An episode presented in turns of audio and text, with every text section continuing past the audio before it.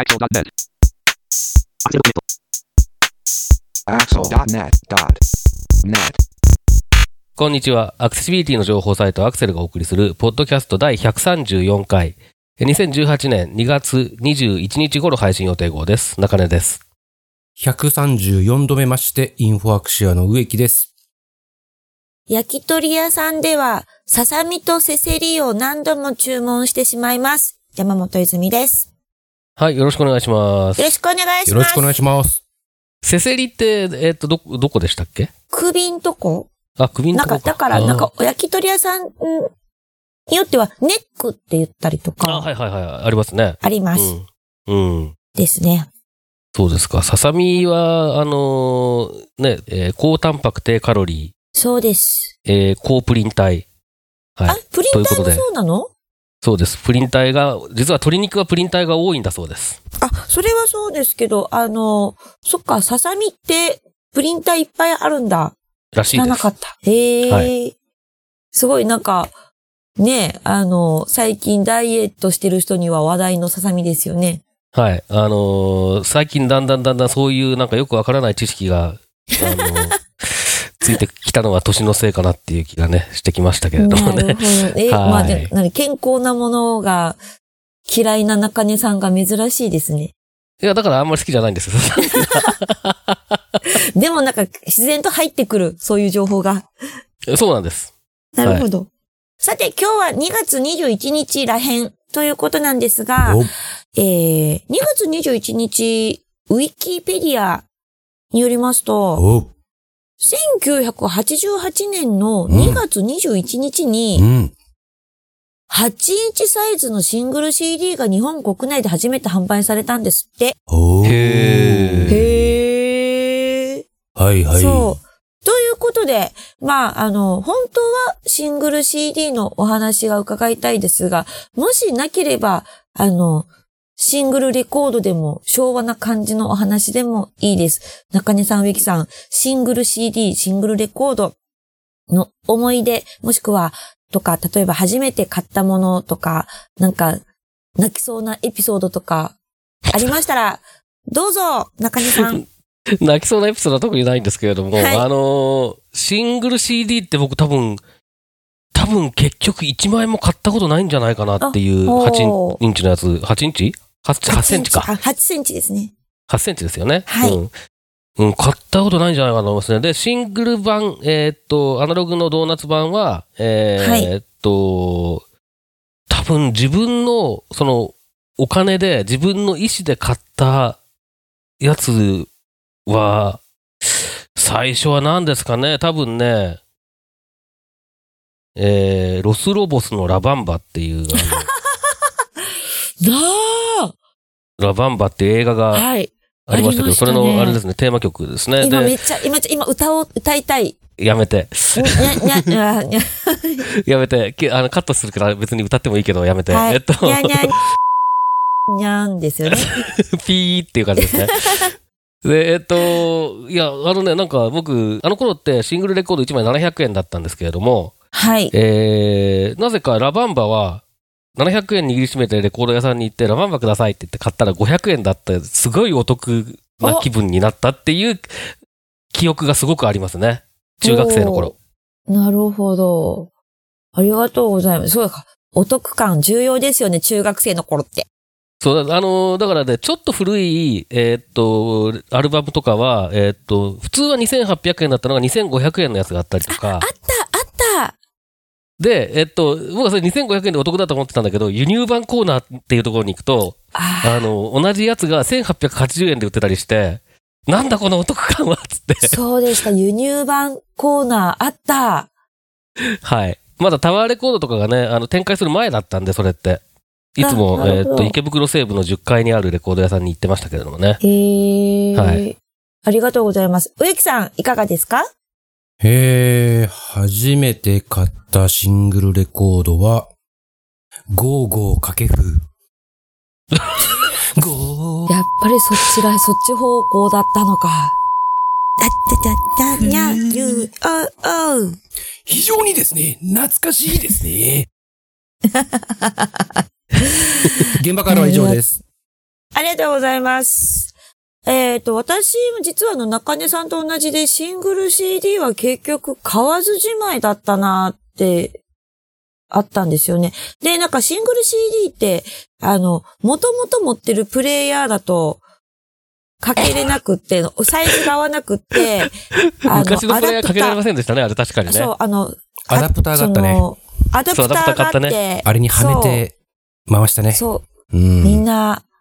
なんかやってたなっていう記憶があって、あと、あの、ジャケットが細長いので、結構うん周りの人たちも、収納にとても苦労していたなっていうのを見て、横目で見ていたっていう記憶があります。印象が。あの、細長いジャケットをそのまま、あの、綺麗に収納できるプラスチックのハードケースみたいなのも売ってましたよね。ええー、あなんかあった。そう。でもなんか結局はなんやかんや言っても、8インチから結局普通のまた CD サイズに戻ってしまいましたよね。うん、シングルって言ってもも普通の、あの、サイズの CD にして。ケースが多いような気がしますね、んもう今やね。そうですよね。はい。ということで、皆さんもシングル CD もしくはシングルレコードの思い出話のお話、お思い出話のお話？お待ちしてます。ます。はい、えー、では本題に入っていきたいと思いますけれども、今回は2月2回目の配信ということで、えー毎月2回目のお配信では、あゲストの方をお迎えしています。えー今回もゲストの方をお迎えしていますので、まず簡単に自己紹介をお願いします。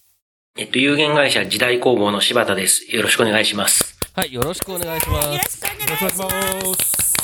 お願いします。はい、えー、ということで、えー柴田さん、あのー特にこの12月のアドベントカレンダー時期とかに結構見かけた方とかも、ウェブアクセシビリティのコミュニティの皆さんだと多いかもしれないんですけれども、まあ、あのどんな方なのか、それからどんなあことをやってらっしゃるのかなんてことからまず伺っていきたいと思いますけれども、まずその、えー有限会社時代工房ということですけれども、時代工房さんっていうのはどういう、えーことをやられてる会社なんですか？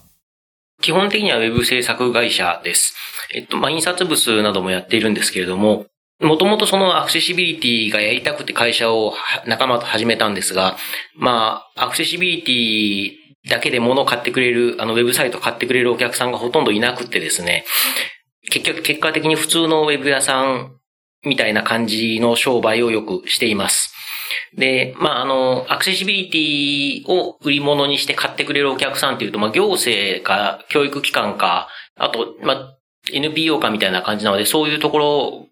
が多いですね、お客さんに。はい。なるほど。まあ、その、もともとアクセシビリティをやりたくてっていうことを実は今初めてえー伺ったんですけれども、あのはいはいはい。もうどれぐらいですか？会社、そういった形で始められてから。会社15期目ですね、今。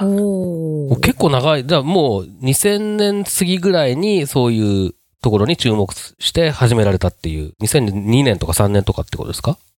そう、そうですね。2003年ですね。だから。えっ、と、その前からなんかアクセシビリティ関係のことをやられていたりとか、興味があったりとかしたんですか？いや、いえいえ、全然なくって、僕、その、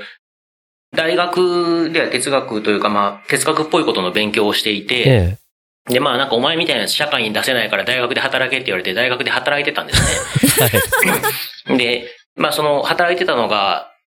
まあ、あの、ちょっとコンピューターの勉強してお前ウェブサイト作れって言われて、大学の広報室みたいなところで、その、まあそこで初めて HTML に触って、ウェブに触れたんですけれども、え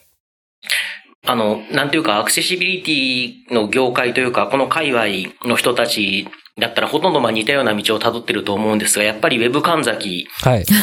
で影響を受けて、で、バケラさん、はいだから太田さんですね、太田さんのサイトに影響を受けて、まああと、猫飯日記だとか闇黒日記だとかそういうのを読んでたら、もうこれしかないっていう風になってですね、で、まあ、それを、かい、あの、大学の仲間に吹聴して回ってたら、あの、いや、ウェブとアクセシビリティ面白いよって吹聴して回ってたら、面白いんだったら会社を起こせばって言われて、そそう、面白かったら会社を起こすんだって、そそのかされて会社を起こしたので、やっぱりそういう感じですね。なるほど。へー。すごい。っていうかもう、あの、歩んできた、この、ウェブの見てきたやつが、ほとんど今自分のことを言われているかのように、すごく、ふわーってなりました。あ、ですよね。はい。同じ道を歩みました。そんな感じだと思います、みんな、アクセシビリティ。あの、この間、日立さんと喋ってた時もバケラチルドレンだって話をしてました、私。ああ、なるほど。そうなんですよね。そうですか。じゃあまあ、仕様とか、えー、まあその HTML を書くとか、Web を作るとかっていうことを、いろいろと、えー、調べていく、勉強していくっていう中でアクセシビリティっていう考え方に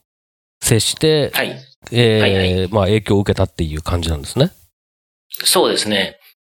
実際そういう、まあ、なんていうんですかね、考え方として面白いっていう風になところから入るパターンも、の方っていうのは結構、まあ、そこそこいらっしゃる一方で、もう一方のパターンとしては、えー考え方はともあれ、えーその技術的な部分はともあれ、実際にこう、ユーザーが使っているところを見て、えーそこから、えーそれがきっかけになって、まあ、興味を持たれるような方もいらっしゃると思うんですけれども、何かそういう、えっ、と、ユーザーが、まあ、視覚障害でも別の障害でも構わないですけれども、あの、使ってるところを見る機会とか、あーそれがきっかけになったとか、そういうようなこともあったりはしますか？あありますよ。えっと、アクセシビリティの勉強を始めたというか、アクセシビリティに興味を持ってから、京都でたまたまその時、障害者と情報技術についての勉強会みたいなのが、どっかの NPO がやっててですね、えそれに行ったりとか、あと視覚障害者福祉施設に行ってみたら、あの、まあ、とにかく感動したのが最初辞書で、ええこれ、あの、ウェブっていうより、まあ、情報技術という話だと思うんですが、あの、国語辞典が本棚初夏1個だったんですね。そうなんですよ。はい。で、それがその CD になっているというのに、まあ、すごく感動をして、はいもうこんなに合理的な世界はないなと、はい。はい。というような経験がありますね。なるほど。ああまあ、でもそうなん、そうなんですよ。本当にそこはね、あの、辞書、辞書に関しては本当に結構画期的な、あの、はいはい出来事だったんですけどね、あの、当事者としてもね。うーん。あの、やっぱりその、あと、もともとその、僕、障害者っていうくくりで言うと、ななんだか、なんだか怖いっていうのに近くって。全然わからなかったんですけど、まあ、その、まあ、友達ができたんですね、それでだんだん。はい。で、まあ、その人たちが、その、今までは、その、自分で手紙も書くことができなかったと。うん。で、それがまあ、メールができるようになって、その、初めてプライバシーが確保された。うんうん。というのが、まあ、これは本当に大変なことだな、という思いもありましたね。ああ。そっか。それまではお手紙とか読んでもらわないといけなかったんですよね。書いてもらわないといけないですしね。書いてもらわないといけないですし請願者相手だと、はい。あ、確かに。そうなんですよ。あの、手紙に関しては、書く方に関しては、まあ、あの、相手が読みにくいことを、えー無視すれば、えー全部、ひらがななりカタカナで、えー書くタイプライターっていうのを使ってた時期っていうのが、うん。まあ、1990年代初めぐらいまではあって、僕もそういうものを使ってた時期がありますけれども、うん、あの、来たものを読むっていうのはもうほぼ不可能に近くてですね、もう本当にプライバシーとかっていうのは、まあないみたいなもんですよね、そこのところはね。だから。今のお話なんかはもう、あの、どっちかっていうと、当事者が、あの、す古い時代を知ってる当事者が得た、受けた感動を聞いてるような、感覚もちょっとあってですね。まあ、なんかそういう、まあなんだろうな、その当事者的な視点を持たれてる方が、えーっと、ウェブだったり、まあ、ウェブに限らず情報のアクセシビリティっていうところに、えー参入してきていただけると、また、あのちょっと違った見方がは入っていいのかななんてこともちょっと思ったりはしますけれどもね。あうんもうラブレターとか送れない。も、もともとそのウェブの勉強を始めたときに、メディアというか、マスメディアみたいなものっていうのが、もともとその、一人の人が喋ったことがたくさんの人に伝わるっていう、メディアを利用できる人っていうのはお金持ちか権力がある人か、まあそういう人ばっかりだったのが、まあインターネットになって初めてその貧乏人の手にですね、そのメディアが、はい。まあ、お降りてきた。うん。で、そういうものの最たるもののところに障害者みたいなのがいるようにうん。見えたんですね、その時に。うん。うん。うん。うんで。もこ、こんな、これはもう人類の世界史を昔から見ても初めて迎える時代じゃないかと思って、その、それがもうとてもエキサイティングで、うん。だからまあ、やっぱりまあ会社を起こした会社を起こしてよかったのかなという気がしますね、それで。うん。いや、でもそこ、今、僕そういう話をなんか久々に、えーするような気がしますけれども、その、僕自身もその感覚はすごくあってですね、えーっと、まあ、まず自分でメールを読み書きできるようになったって大きいっていうのはももちろんさっきおっしゃった通りであ、それもあるんですけれども、はい。やっぱり初めて自分でホームページを作ったっていうのが、まあ僕の場合は、えーっともうえー 結構古くて1994年とかそれぐらいなんですけれども、その時、うんにやっぱり感じたのが、その今おっしゃったような、えー、1対他の情報発信っていうものが、えーっと、はい金がなくてもできるし、はいはいはい。えー目が見えなくてもできるし、うんまあ、うんうん。もっとその言えば、支援技術さえあれば、うん。僕なんかよりもはるかに重い障害がある人でも、えーうんうん。考えてることさえしっかりしていれば、うんつまり知識があったり、面白い発想ができる人であれば、うん。あの、金持ちよりも、もしかしたら読んでもらえるものが、えー伝わるものが作れるのかもしれないっていうことは、僕もすごく思ったんですよね。で、そうすることによって、今までその障害者っていうのが、永遠に社会的弱者であり続けるような存在だった、あー状況から、もしかしたら解放され始めたのかっていうような感覚をちょっと持ってですね、ちょっとね、うんゾクッとした記憶がありますよね。うんですよね、そうですね。うんうん。そうなんですよ。だからね、そういうところの面白さっていうのがあって、僕、結局アクセシビリティみたいなものっていうのは追求しし続けないとまずいんだろうなっていう、はい。そういううのはちょっとなんか原体験じゃないですけれどもね、えありますね、そういう感覚が。そうですね。ら比較的なんか、なんか、そういう、さっきの伊豆じゃないですけど、自分のことを言われてるんじゃないかみたいなね、似たような感覚をお持ちだなっていうのを今、聞いててすごく思いましたけれどもね。はい。ちょっとそんな、あのーアクセシビリティに関わり始めたきっかけですとか、そういったところを伺うと非常になんかね、近いものを感じて、えー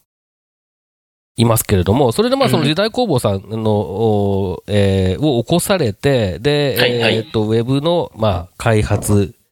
を中心にっていうことなんだとは思うんですけれども、はい。えっ、と、さっきも、まあちょっとそのお客さんとしては自治体とっていうようなことが、えーおっしゃってましたけれども、はい。アクセシビリティ関係のお仕事としてはやっぱり自治体とかそういったところが多い感じですか？そというか、あの、アクセシビリティ関係の仕事ってほとんどやってなくてですね、ええあの、ウェブサイトをアクセシブルに作る仕事がアクセシビリティ関係の仕事だったら、自治体というか、あそうなんですけど、たとえその企業のサイトとかでもまあ、勝手にアクセシブルにするので、はい。あの、そういうことを言うと自治体だけじゃないってことになっちゃいますね。なるほど。はい。で、さ、最近、その、やっぱり、あの、試験をやることで自分たちがその勉強できるんじゃないかってことで、この2年ぐらい、あの、WCAG の試験についてちょっと勉強し始めて、ぼちぼち小さく受注も始めてるので、それは自治体が多いですね、確かに。はい。ああ、なるほど。まあ、試験までやろうっていうところになると、あの、結構自治体だったり、かなり、えっ、と、規模の大きな、あー企業だったりとか、サイトだったりとかっていうことには、なりますよね。はいはいはい。ただまあ制作っていう意味で言うと、じゃあまあ、あのー結構いろんなところで、まあ、あの、勝手にアクセシブルにするっていうあ、そうですね。はいはい。活動をされてるっはいはいはいていう感じなんですかね。はいはい。ああ。で、つく、あの、制作されてるサイトとかって、まあ、あの、お話しいただける範囲でいいんですけれども、その、はいど、どれぐらいの規模のものを受注されることが多いんですか？それ金額規模ですか？いやいやいやいやいや、えーっと、金額というよりはむしろその、発注側の、えと、組織の大きさっていうような方のが、あれですかね、イメージしやすいのかな。そうすると、上は内閣府、おおはい。下は個人。じゃあ、かなり幅、幅広くっていうことなんですね、やっぱりね。そそうですね。基本的に営業してないので、縁故とか、なんか、どっかから噂を聞きつけてきた方がっていう話ばっかりなんですけど。はい。なるほど。そういった中で、そのアクセシビリティに関して、えー何かしらやってくれっていうことを、まあ、言われなくてもやるんだとは思うんですけれども、はいはいはい。えそういうことを意識して、えーと発注してくるお客さんっていうのも、中には、まあ、自治体さんとかはそうだと思いますけれども、自治体以外とかでもそういうことっていうのはありますか？いや、ほぼないですね。ほぼないですか？ほぼないですねやっぱりそういう感じなんですね、う状況としてはがね。言いふらして押し付けてるので、その、やりますけど、はい。うん。あの、ただ最近ちょっと明らかに様相が変わってきたなと思うのは高齢者対応ですね。だから。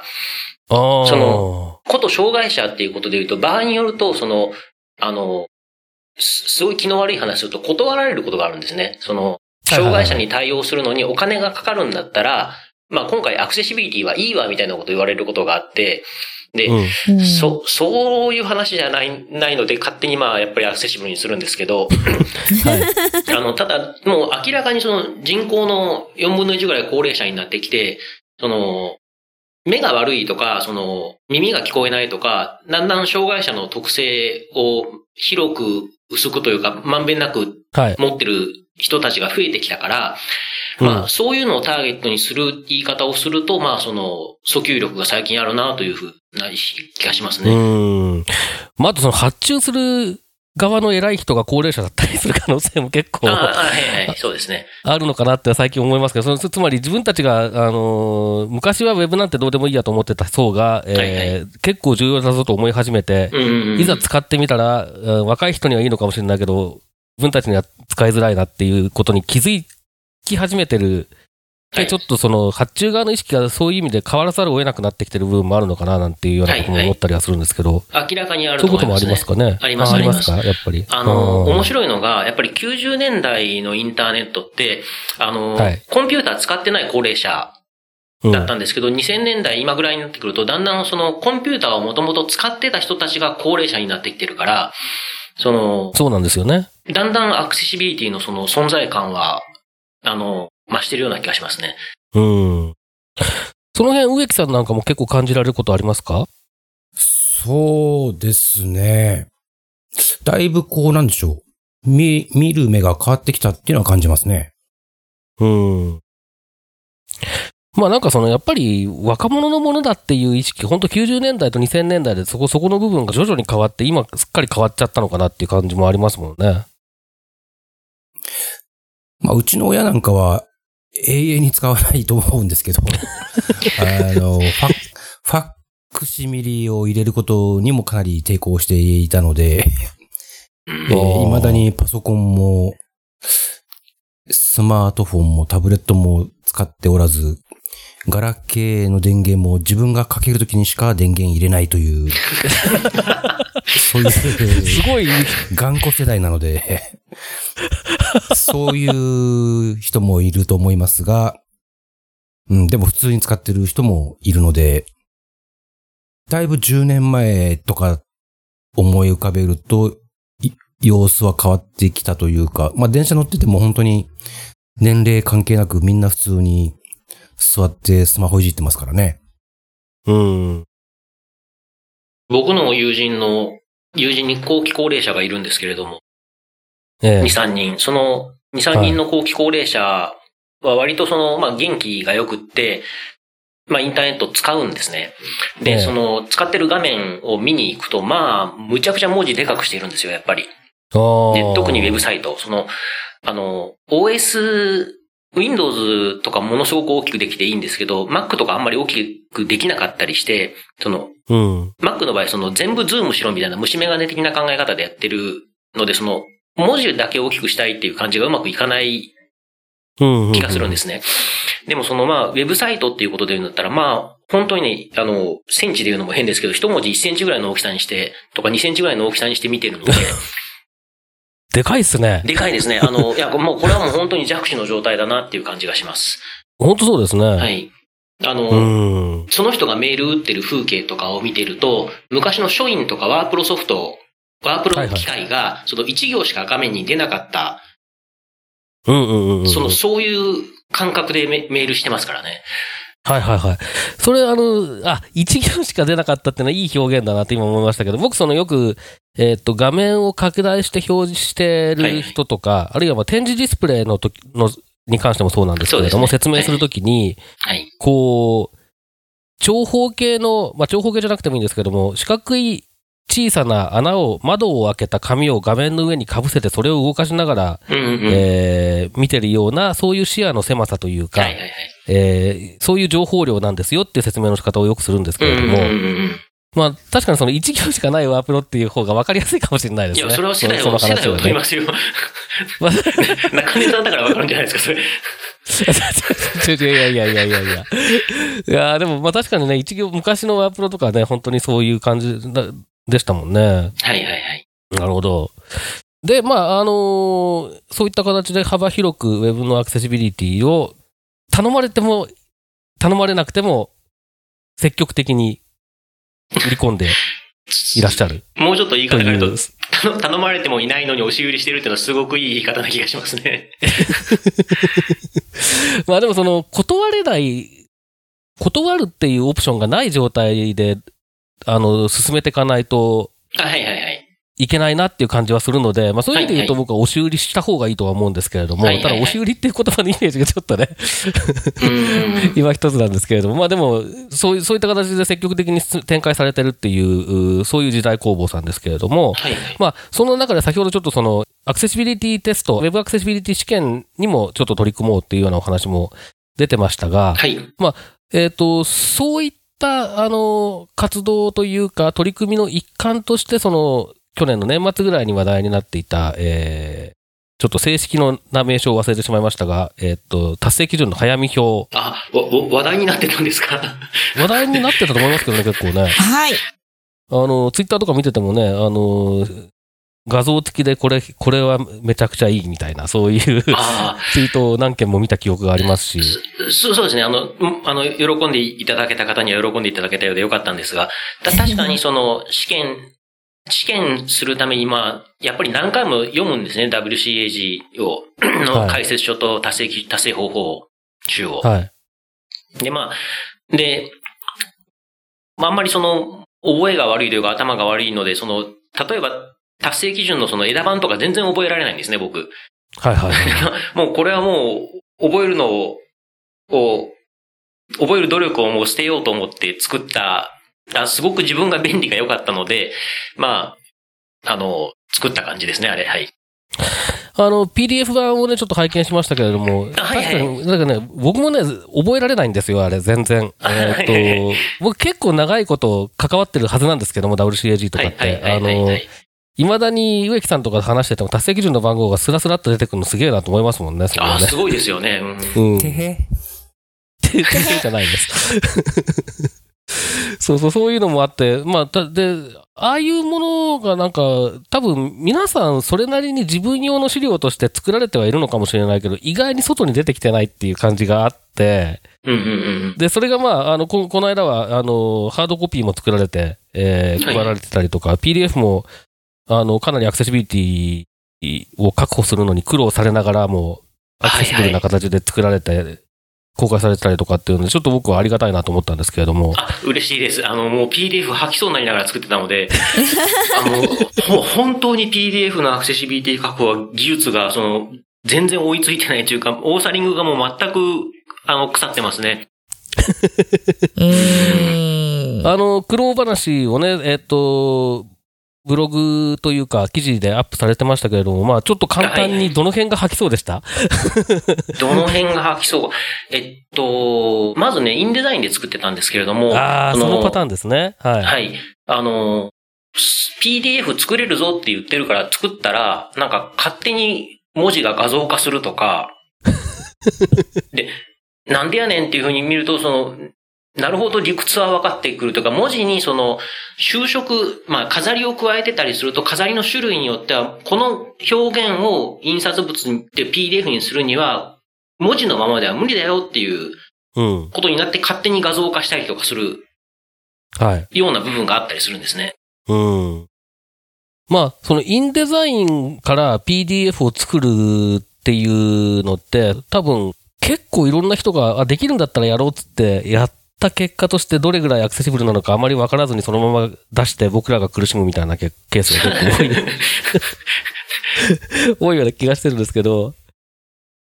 あれ、画像、まあ今画像、文字の画像化の話出てましたけど、その、オブジェクトの出出現順序だったりとか、えーまあタグ付けだったりとか、はい。その辺って、どれぐらいこう、実用に耐えうるものが生成されるんですか？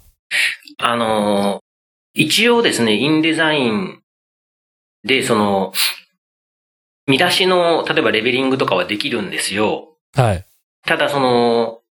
やっぱり、そのアクセシブルな PDF を作る独特の知識を持っている人じゃないと、うん。あの、読み上げの順序にしても、構造化にしても、あの、意識した PDF を作るのはかなりハードルは高いなという感じでしたね。うん。やっぱりそうなんですね。そうですね。まあ今回の場合多分、最初にハードコピーっていうのがあったから当然インデザインからっていうのが自然な発想だと思うし、インデザインで PDF 作れるんだったらじゃあそれで作ろうっていうのも当然自然な発想だと思うんですけども、うんうん。多分アクセシブルな PDF が作れるようにはあんまり考えられてないですよね。でインデザインの PDF のす、あの、まだ、まだまだだと思いますね。出力は。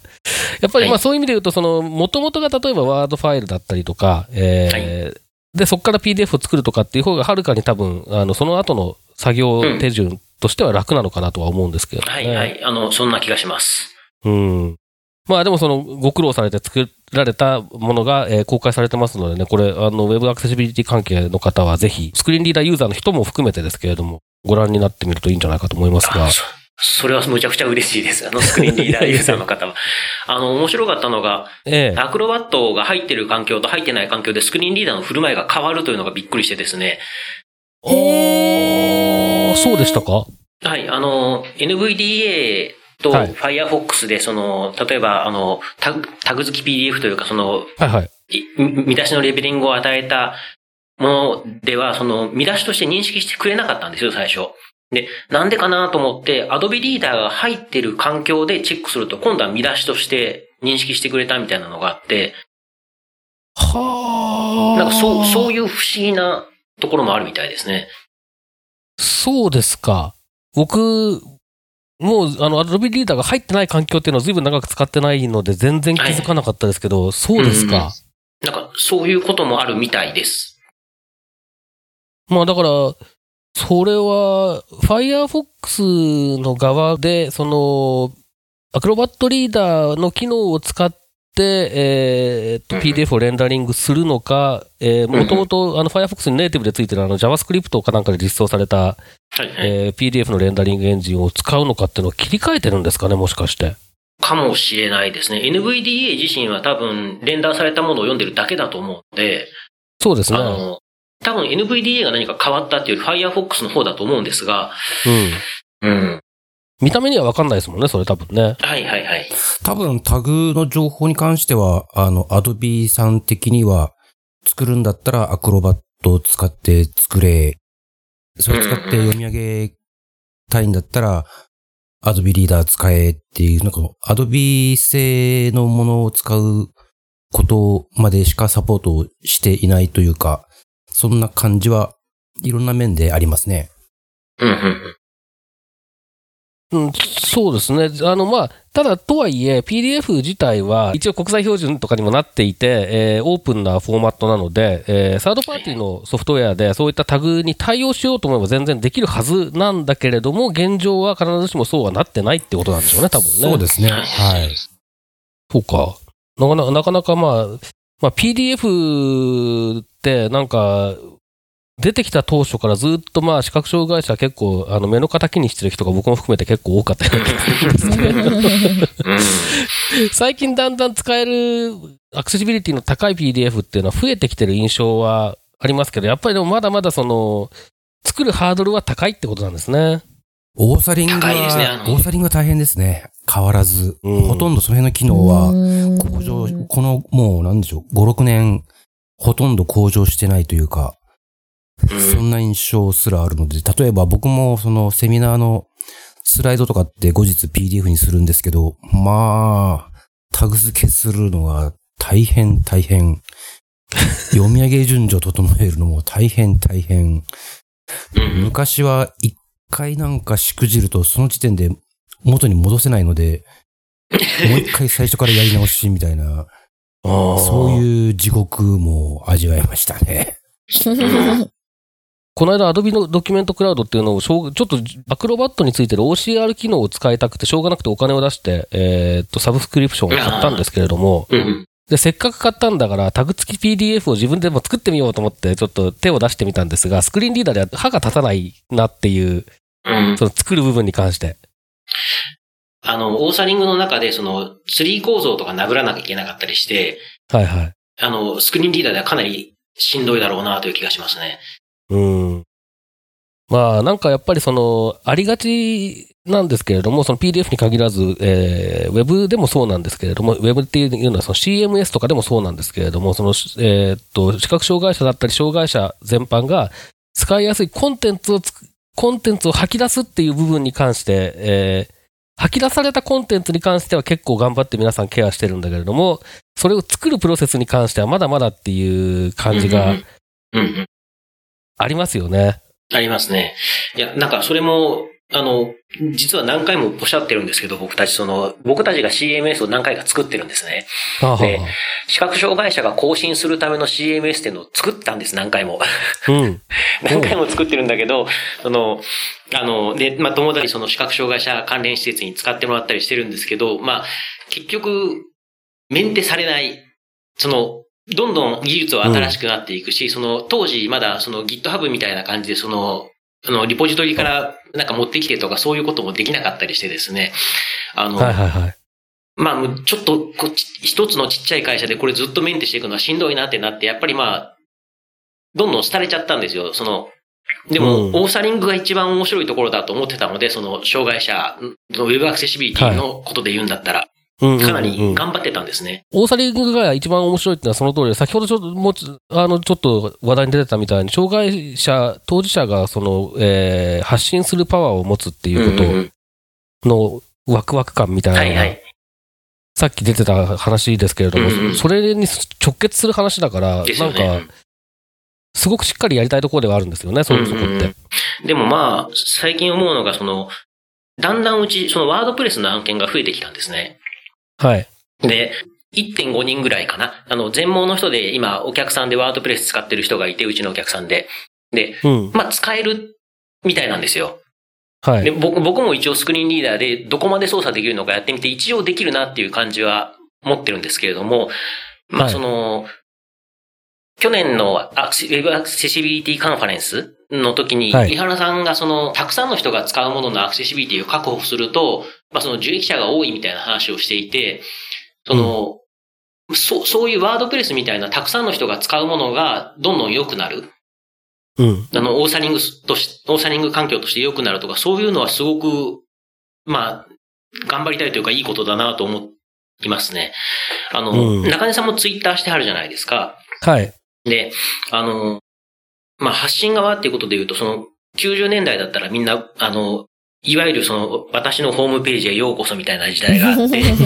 で、それがだんだんブログの時代になって、その、ブログから今度、あの、 mixi みたいなものになっていって、うん。ミクシーから、まあ、Facebook や Twitter や Instagram やいろいろ変わってく変遷の中ってみんなその自己表現というか、その発信の文脈ですよね、あれ。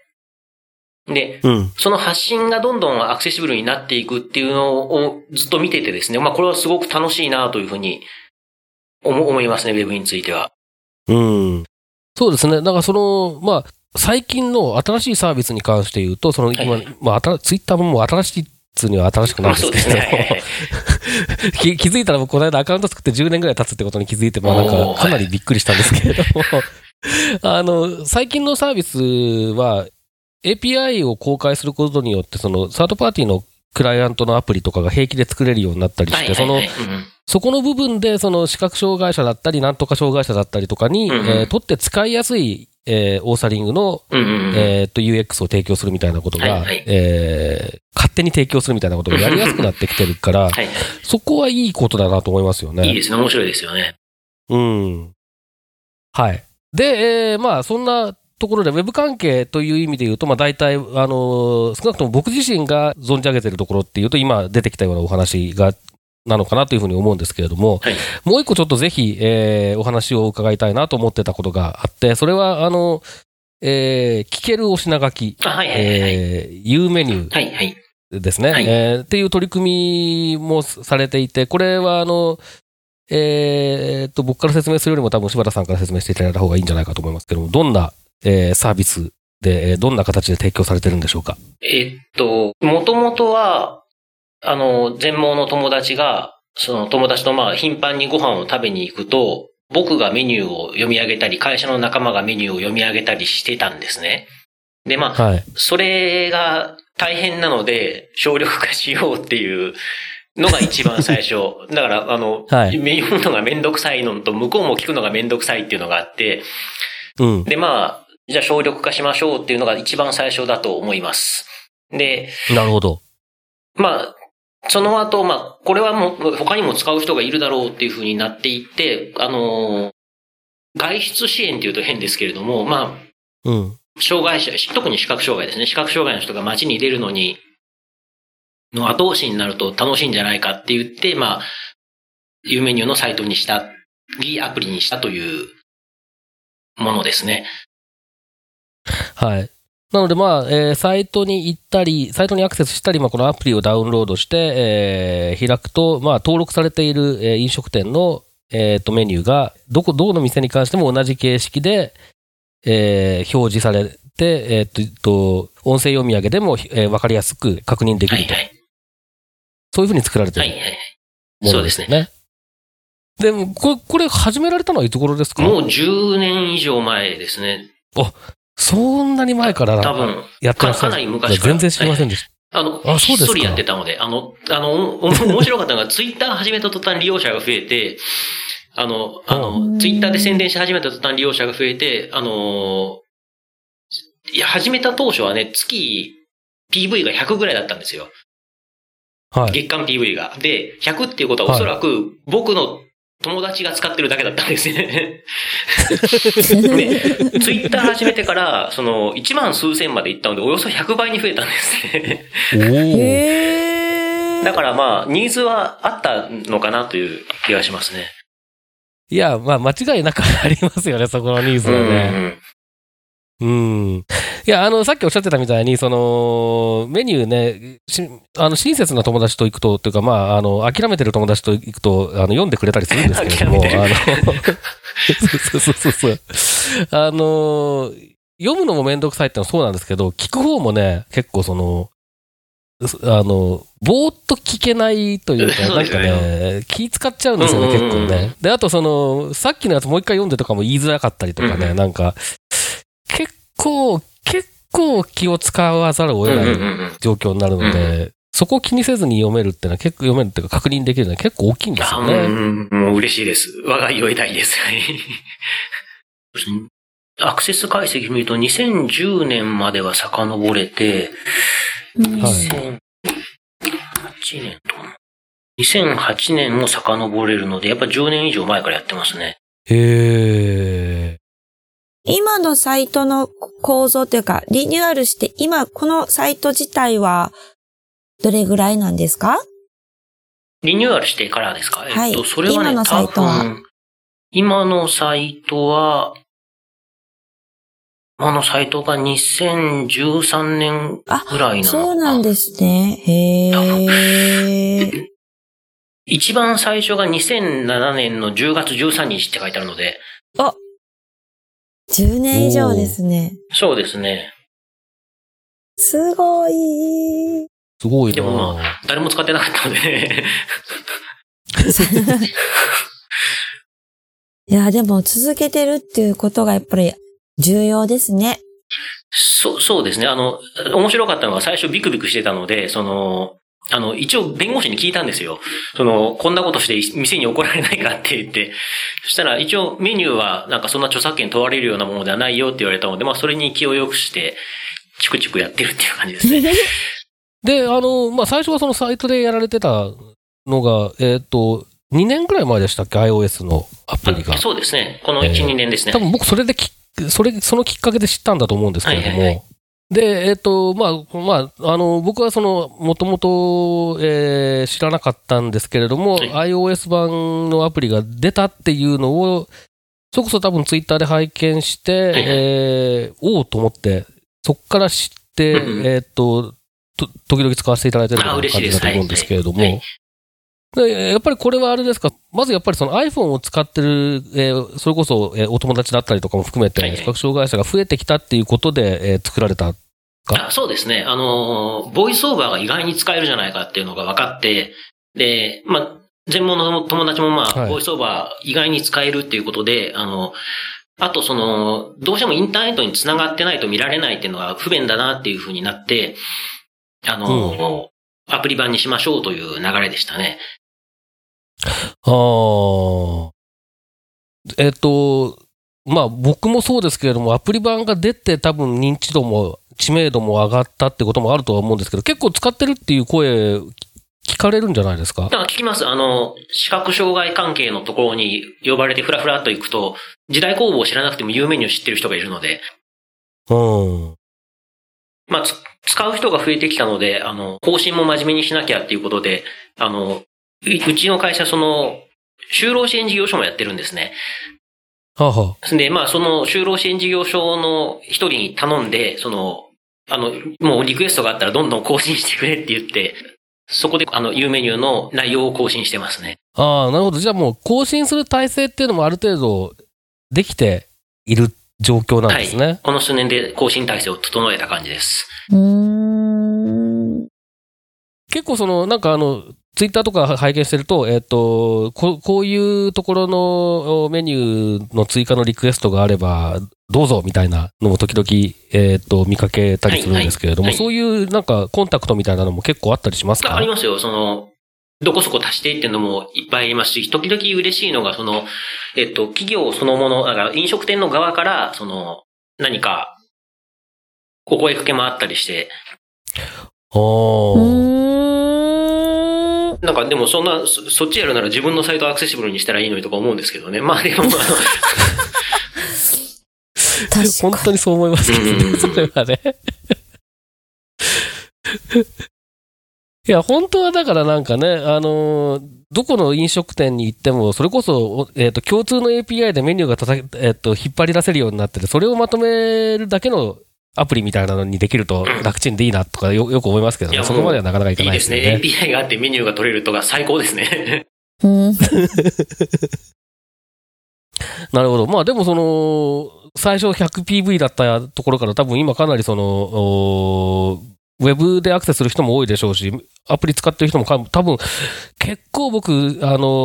ー視覚障害関係でそそれこそ、あの、使ってるっていう話聞くので、あかなりユーザー数多いんじゃないかなっていう感じがするので、あの、そうそういった意ー味で言うと。知名度も上がって、そういった企業からのアプローチもあって、えーどんどんどんどんこう、情報が充実していくっていう流れが、もうできつつあるっていうことなんですね。あとはね、もうとにかく金にする方法はわからないので、まあこれも勝手にやるしかないなっていう感じですね。ここだ、そこだ。うん。まあなんかその、ただ、これも仲間と喋ってるんですけど、あの、なんか広告とか出したら U メニューのいいとこなくなっちゃうし、なんか、うん。た、例えばなんかその、あのアレルギーの情報も載せてくれとか、その、ま、いろいろと載せたい情報に色気が出てくるとちょっと邪魔くさいなっていうのもあって、うん。あの、勝手にやらせてもらう方がいいのかしらっていうことで、その、今は、あの、自分たちで勝手にやってる感じですけどね、これも。そうですね。そこ難しいですよね。なんか、うーん。いや、会社の仲間からも言われるし、あの、利用者の方からも言われるのが、その旬の情報を載せてほしいって言われるんですけど、それが厳しくって、そうですよね。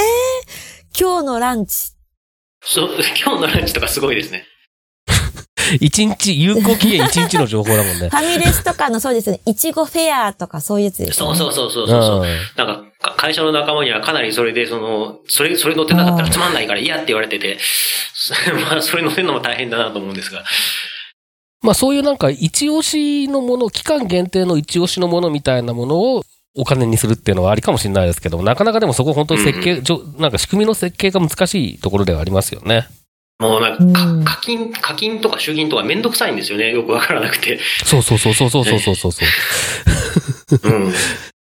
あの、仕組み作るのもめんどくさいし、その後運用するのもね、なんか、うん。あの、余計な責任が発生する感じもあって、ちょっと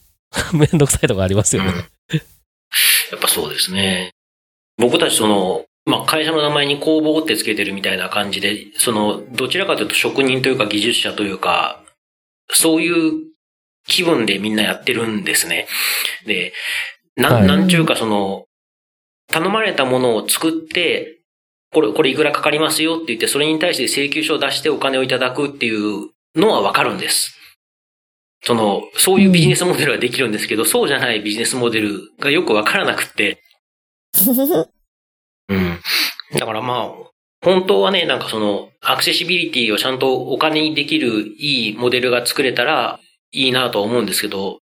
それはもう、ぼ、僕たちには難しいのかなと思ったりしてますね。やっぱり勝手にやるとか黙ってやるとか、そういう、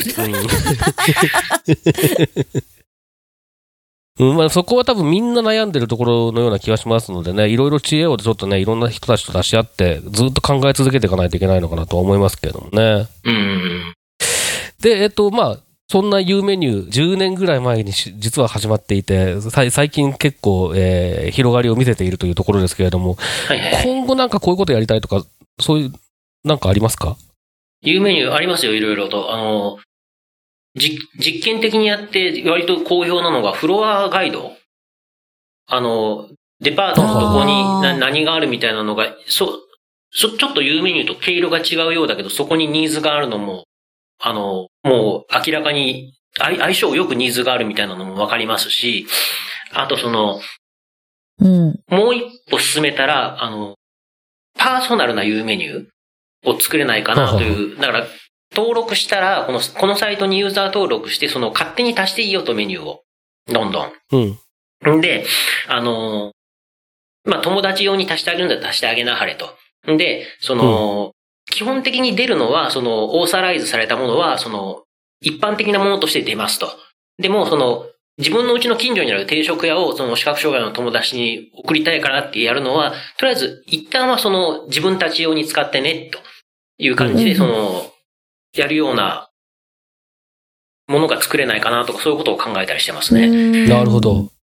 まあ、多分なんかそのパーソナライズっていうところで言ったら、かなりいろいろとお面白い機能を考えつきそうな気がしますね。はいはいはい。あの、いろいろとできそうな気がします。うん。じゃあまあちょっと今後にも注目、有名に今後にも注目させていただきつつ、僕も時々使わせていただきつつ、あありがとうございます。はい。ということで、まあ、ここまで、えー、U メニューのお話を伺いましたけど、まあ、あの、時代工房さんとしてでも、あるいは柴田さんが個人的なこととしてでも、何か今後、えー、こんなことをやってみたいとか、えー、こういうことをやるからちょっと注目してとか、なんかそういうのあります？ちょっと、アクセシビリティ関係のことしか今思いつかない脳みそになってるので、その話をすると、一つが、今、ツイッターで放流をしている、あの、早見表の2番目のやつがあるんですね。の、草案があるので、まあ、それ、あの、早速そのモンドさんがなんかいくつか言ってもらって、それについて考えているところではあるんですけれども、まあ、もしそれのフィードバックがいただけるんだったら嬉しいなと思っています。というのが一つあります。はい。もう一つはそのアクセシビリティのチェッカーを作っているので、その、えっと、a11yc.com っていう恐れ多いドメインを取ってですね、あの、そこで、あの、チェッカーを作ってるんですけど、それの大きな改定を今しようとしているので、まあ、それもまた使ってもらえると嬉しいなというふうに思っています。はい。はいじゃあ、あの、まあ、今後、早見表にしても、チェッカーにしても、もえー、U メニューにしても、はいはいえーまだまだいろいろと動きがありそうですので、はいぜひ、はいあの、期待させていただきたいと思いまあ、すけれども。嬉しいです。はい。はい、えー、ということで、えー今回は、あ有限会社時代工房の柴田信文さんに、えーゲストでご出演いただきました。どうもありがとうございました。ありがとうございました。ありがとうございました。ということで、本日のポッドキャストは以上です。はい、どうもありがとうございました。また次回です。またねありがとうございますさようならー。楽しかったですね。このポッドキャストへの皆さんからのご意見、ご感想を Twitter、Facebook、サイト上のコメント欄、そしてメールで受け付けています。メールアドレスは feedback.axel.net feedback.axel.net です。なお、いただいたコメントなどをポッドキャストの中でご紹介する場合があります。それではまた次回。うん。だからまあ、本当はね、なんかその、アクセシビリティをちゃんとお金にできるいいモデルが作れたらいいなと思うんですけど、それはもう、ぼ、僕たちには難しいのかなと思ったりしてますね。やっぱり勝手にやるとか黙ってやるとか、そういう世界。